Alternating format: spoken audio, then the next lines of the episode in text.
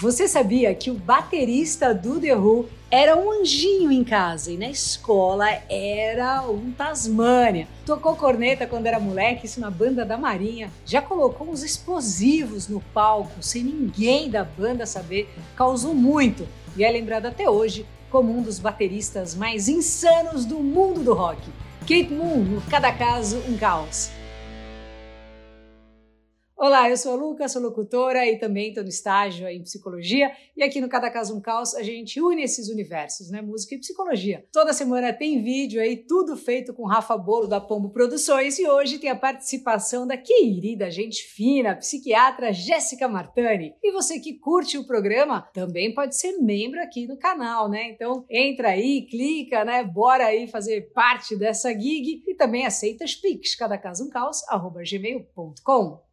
Keith John Moon nasceu no dia 23 de agosto de 46 em Londres. Os pais, o Alfred Charles e a Kathleen Winifred, eram da classe trabalhadora, né? E se sentiam abençoados por terem saído vivos da Segunda Guerra Mundial. Conseguiram ali se mudar para os pacatos subúrbios né, de Wembley, onde o Keith e suas duas irmãs tiveram uma infância bem de boa. Quem não era muito normal era o menino Keith. Em casa, ele era super na dele, estava sempre sentadinho do lado do rádio da sala, bonzinho uma belezinha, assim. Na escola, ele se transformava assim, no capeta em forma de guri, não parava um segundo, enchia o saco da geral e estava sempre na sala do diretor. O professor de arte do Kate escreveu uma vez um bilhete para os pais, pensa, nossa, nisso, né? Que surreal se fosse hoje, imagina. Falando que ele era artisticamente retardado e um imbecil em todos os outros aspectos. O professor de música dizia que ele tinha potencial, mas preferia ficar se mostrando. A relação com a escola piorava cada ano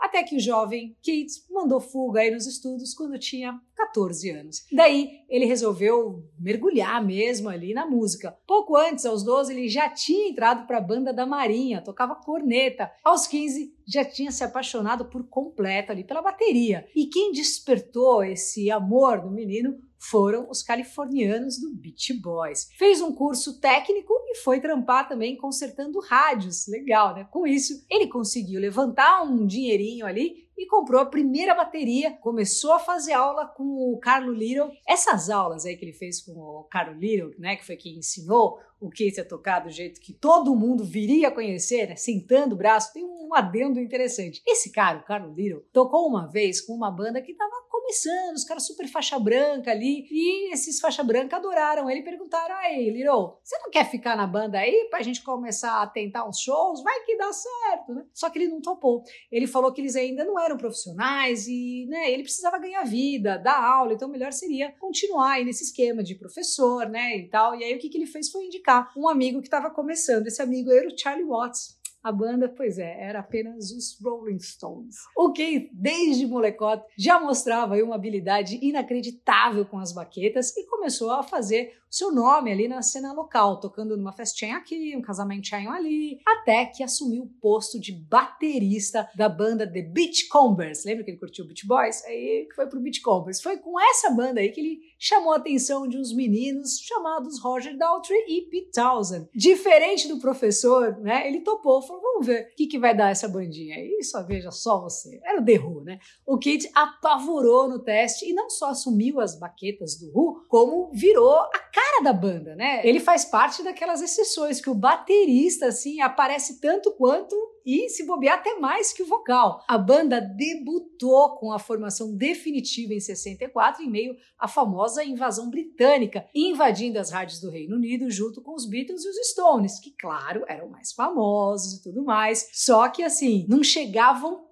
perto da barulheira que o Who fazia. E o núcleo dessa barulheira tinha nome, Keith Moon. Ele não só esmurrava as peles, como tinha uma técnica fora da curva. Com 18 aninhos, ele já estava chamando uma pota de uma atenção, porque além de ser um monstro na batera, ele tinha uma personagem assim caótica, né? Tinha um carisma também gigante. E assim como fazia na escola, era o palhacito da turma, não parava de arrastar um segundo. Ele inventava várias histórias sobre ele mesmo. Então, assim, ele se vestia de pastor e saía na rua xingando as pessoas, assim, sabe? Ele se trancava com um manequim no carro para fingir que estava ali fazendo uma baguncinha e, claro, né, estraçalhava todo e qualquer quarto de hotel. Isso é o clássico ali quando se fala de The Who. É a zona que, eles, que ele fazia no hotel, quebrava tudo, né? Não só no quarto dele, como dos caras do The Who também. Aliás, tudo isso também se transferiu para os palcos. Depois que o Pete começou a quebrar a guitarra ao vivo, o Keith Moon se mordeu ali e falou: Eu vou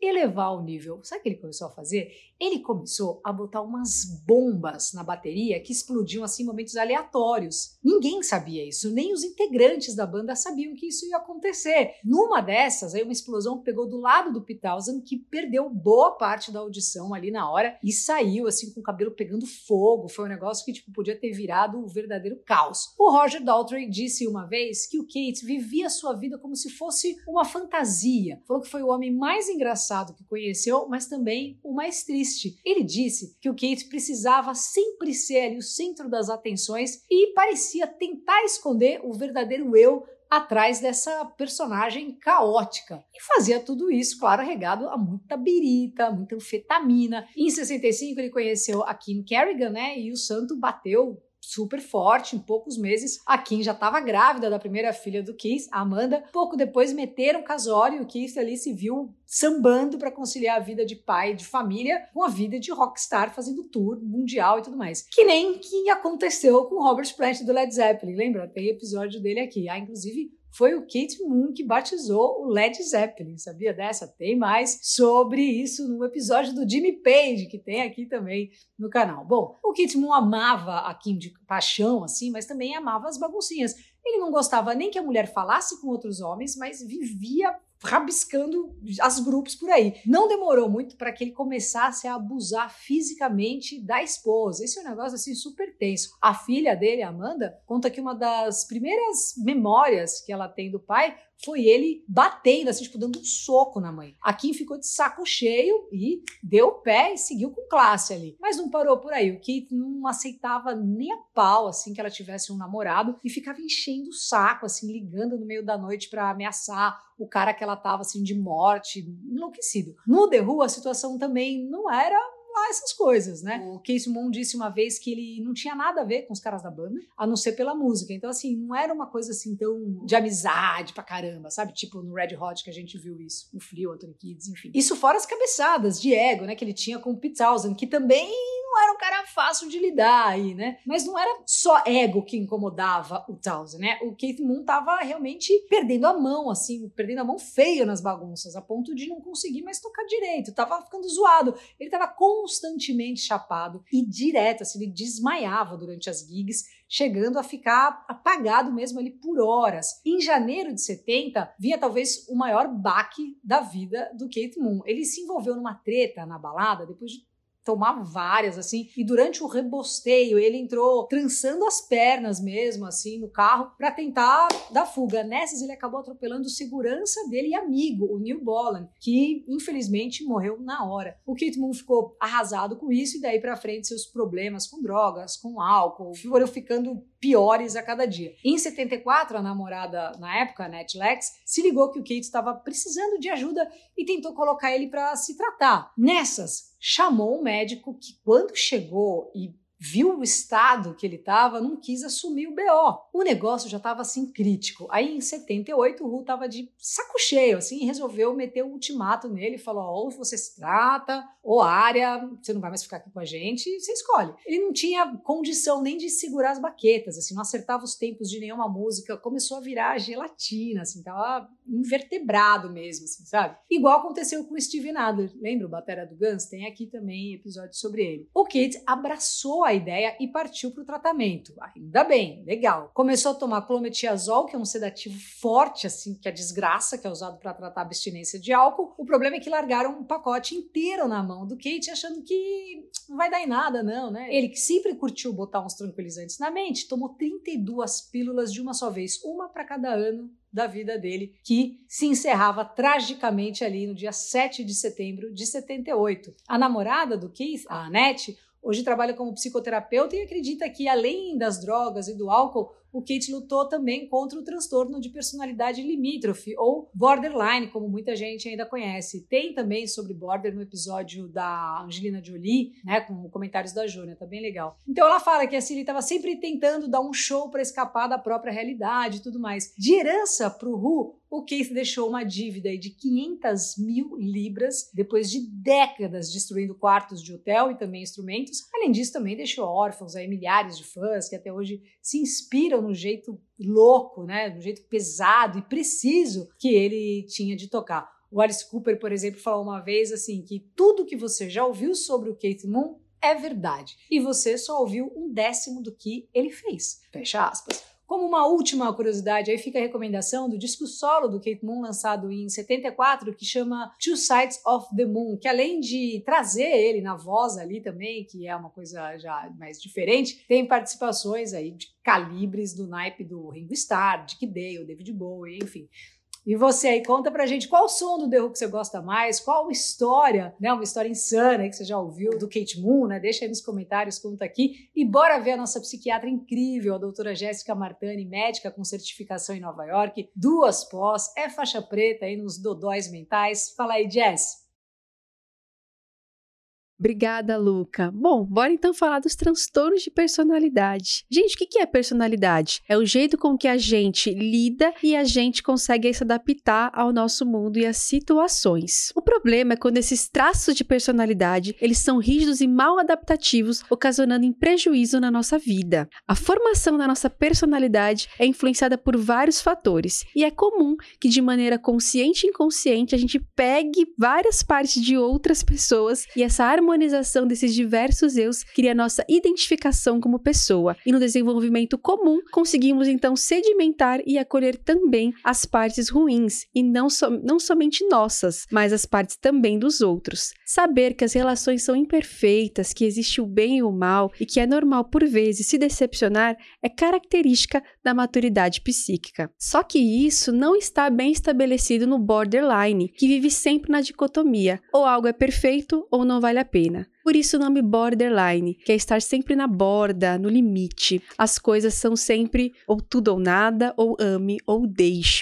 Isso justifica a instabilidade de vários sentimentos em um dia. Isso justifica as mudanças repentinas e abruptas, intolerância a frustrações, atos impulsivos e inesperados. É como se tivesse uma montanha russa de sentimentos. Ora a pessoa tá bem e ora as pessoas sentem aí uma sensação de vazio extremo. Muitas vezes os sintomas eles vão vão dançando, obtendo características de outros transtornos antes da gente chegar ao real diagnóstico. O borderline ele sofre muito com essa intensidade. Sofre pois tem muita contradição nos próprios pensamentos e ações. É comum então bastante sensação de culpa, uso de droga, automutilação e comorbidade como depressão, ansiedade, transtorno dissociativo. Em alguns casos, em forte estresse, pode acontecer da pessoa apresentar episódios psicóticos de curta curta duração. E assim, gente, a busca por sensações de preenchimento de vazio pode levar também a compras excessivas, envolvimento em brigas, compulsão alimentar, compulsão sexual, entre outros. As relações interpessoais são sempre um desafio. Se temos dúvidas sobre a nossa autoimagem, a imagem do outro sobre nós passa a ser uma base fortalecedora. Ocorre uma identificação projetiva. Por isso é muito comum uma dependência nesses relacionamentos. Em alguns casos, é, esses relacionamentos eles passam a ser o centro da vida do border. Por isso é comum manipulação, medo de abandono, medo de rejeição e envolvimento em relacionamentos tóxicos. Importante dizer que não é uma receita de bolo. Existem vários graus desse transtorno e não é necessário preencher todos os critérios para o diagnóstico. Em muitos casos pode haver uma atenuação dos traços aí com o passar da idade. Os profissionais eles devem ter cautela ao diagnosticar. Não é incomum ver borderline sendo diagnosticados erroneamente como bipolar ou outras doenças. Isso pode ser deletério para o paciente, que tem uma deficiência no self e busca avidamente por uma identificação. É necessário, portanto, ter estratégia para falar sobre o diagnóstico, respeitando o tempo e a maturidade do paciente, para que não seja aí um rótulo imutável, e sim um caminho para o autoconhecimento. O tratamento é principalmente a psicoterapia. Em alguns casos é necessário sim o uso da medicação para ajudar em relação à impulsividade, depressão, ansiedade e outros sintomas. Com um bom tratamento, um tratamento multidisciplinar, é possível sim uma melhor adaptação e uma desses traços de personalidade. E aí, curtiu? Tomara que sim. Valeu, Jéssica. Valeu você que ficou até aqui no final do vídeo. Semana que vem tem mais. Comenta, pode ser membro do canal e me segue no Insta, Luca89FM. Valeu!